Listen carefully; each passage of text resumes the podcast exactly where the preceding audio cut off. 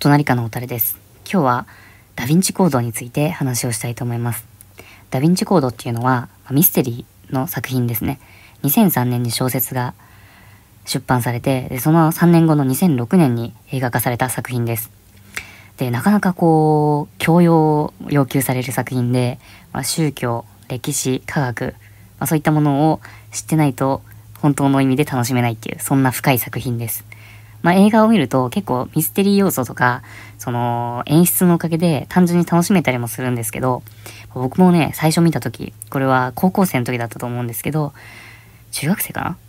高校生ですよね。高校生の時。その時はなかなか難解で難しい、よくわからないけど、まあなんか雰囲気面白いっていうような感じでした。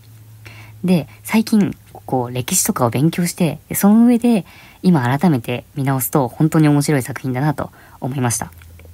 で、結構その、見、見る上で重要になってくる教養の中でも、まあ、科学的な教養について今日はトピックスとして、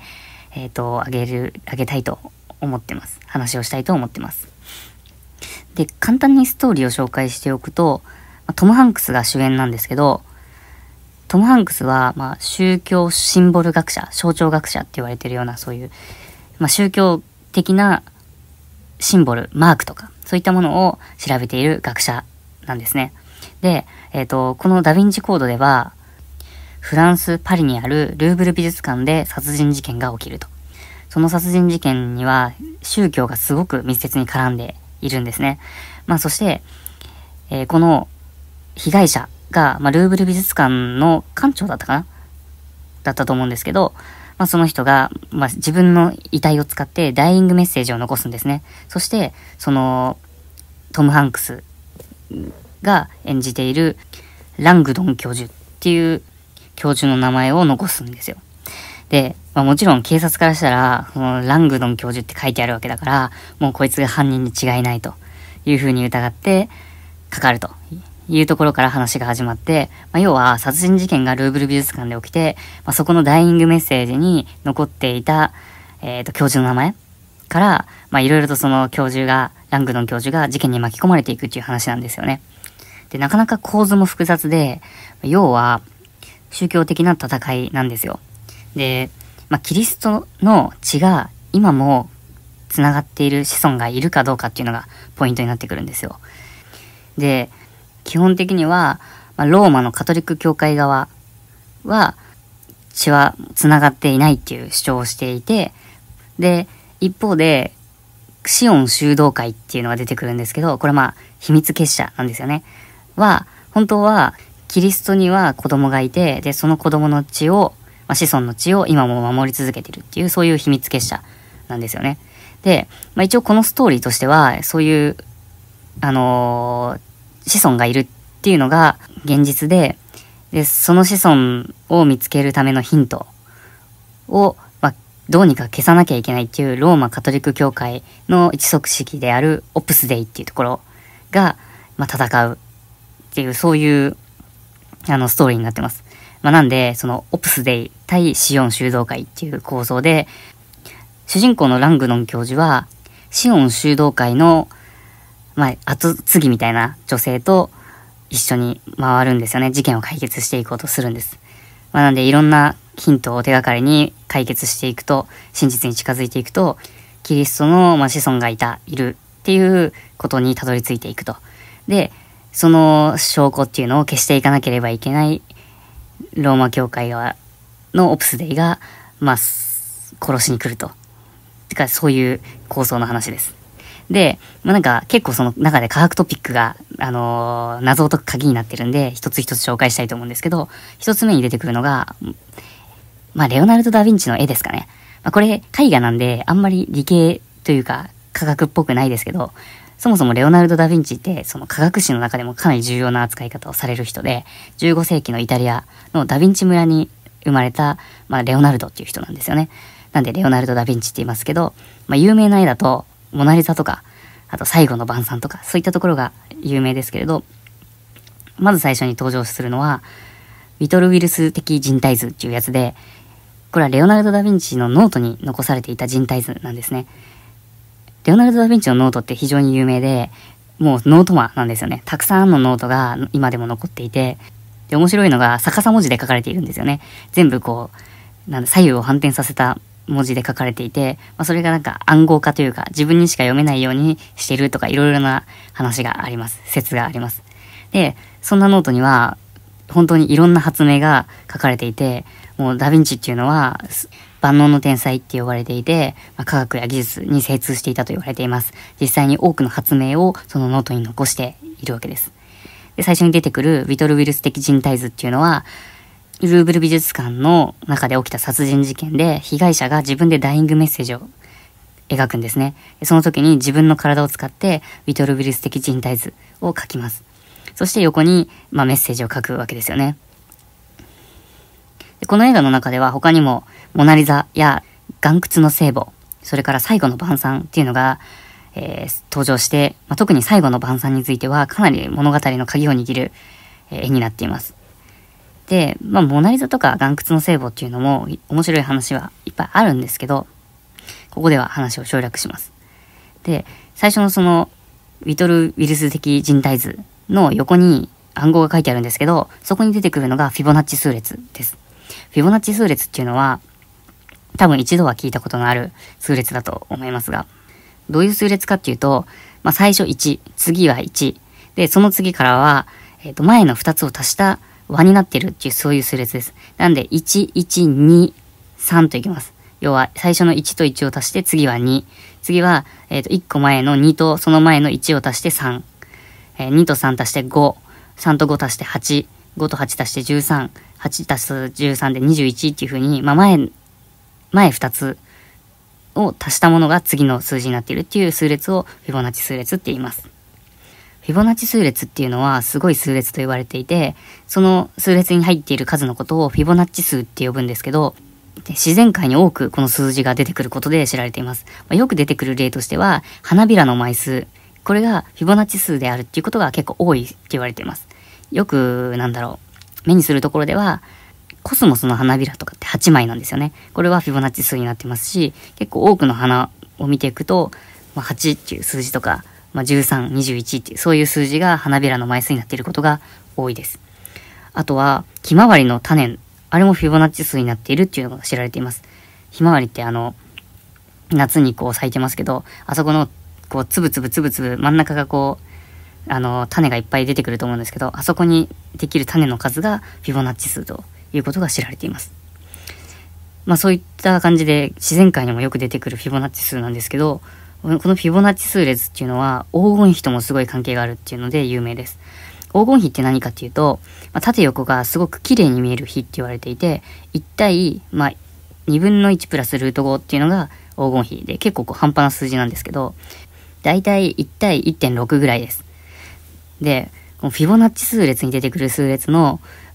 1個前の数とその数の比がおおよそ黄金比になるっていうのが知られています。まあ、例えば、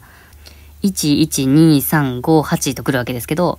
8と5の関係っていうのは1対1.6なんですね。でその次の8、13っていくんですけど、8と13の比は1対1.625。その次は、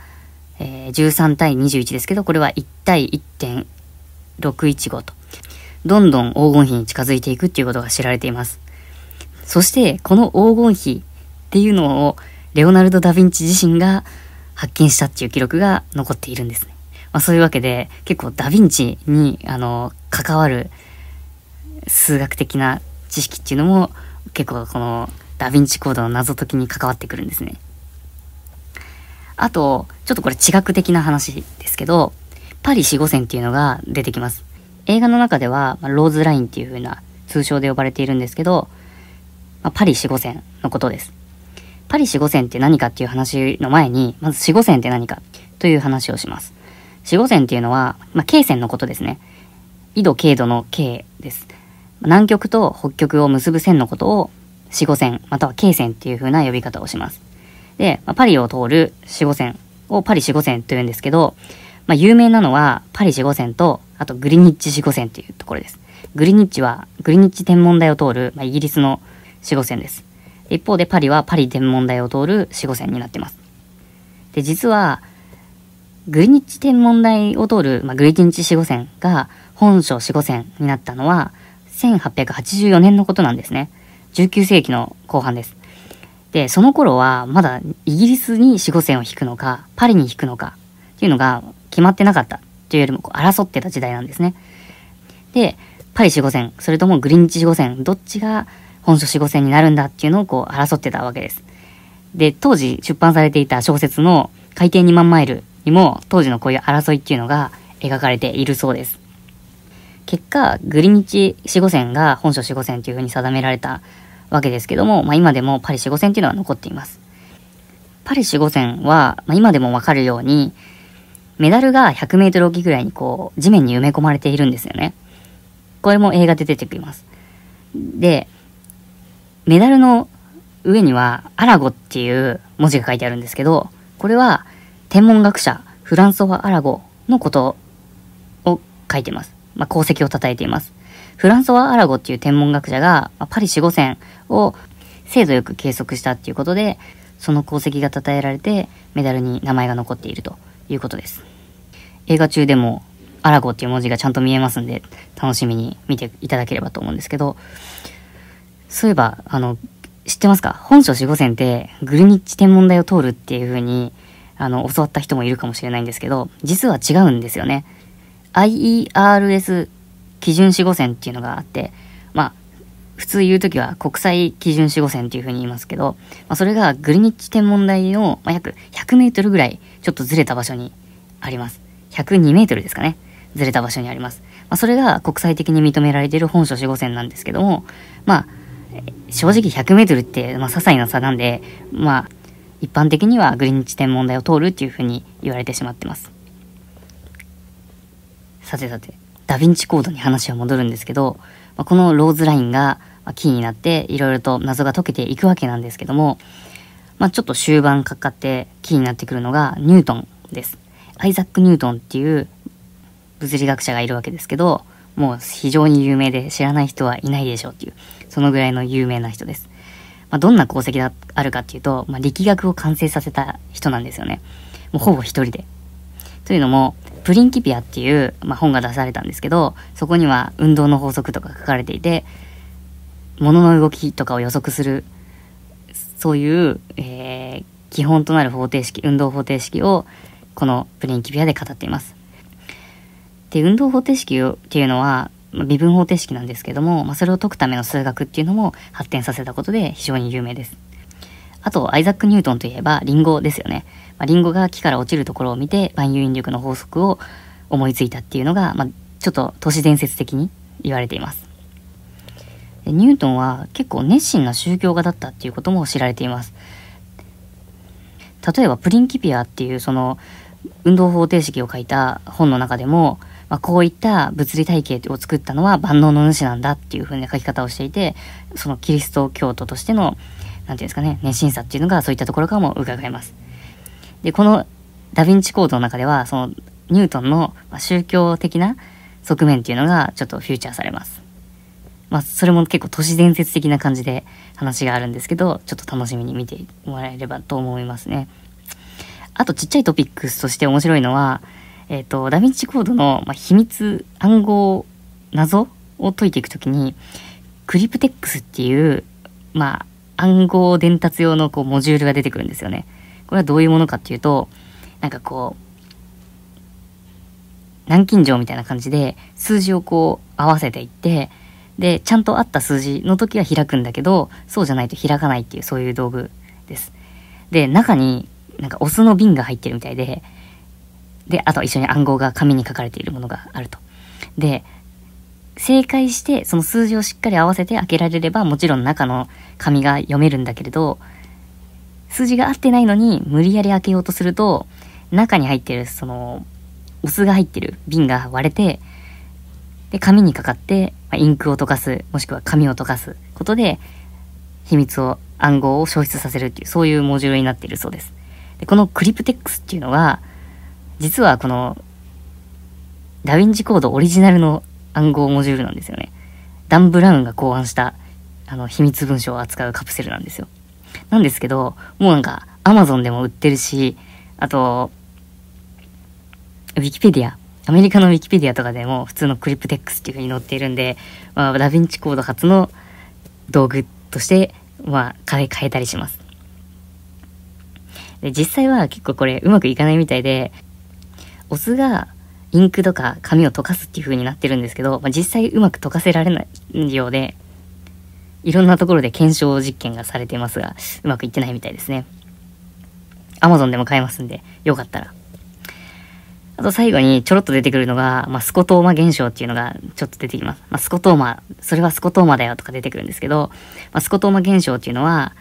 まあ、心理的な盲点っていうふうに言われていて、要は何かこう注目してるものがあると、その後ろにあるものが見えにくくなってたりするよっていう、そういうことです。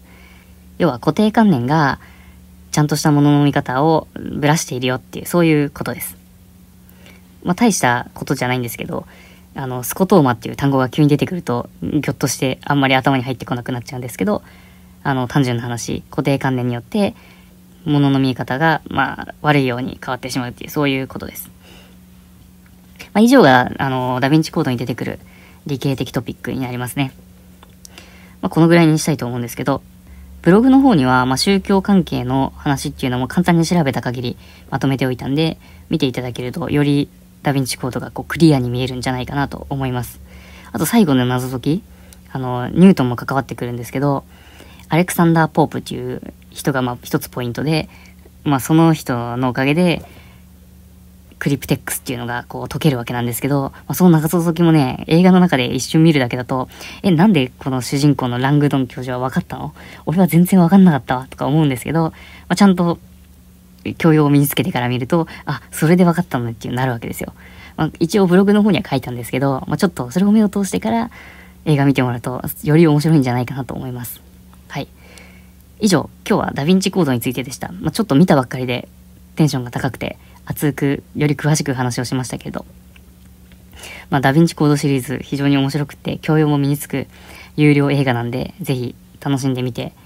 はいかがでしょうか。じゃあ今日はこの辺にしたいと思います。おだれでした。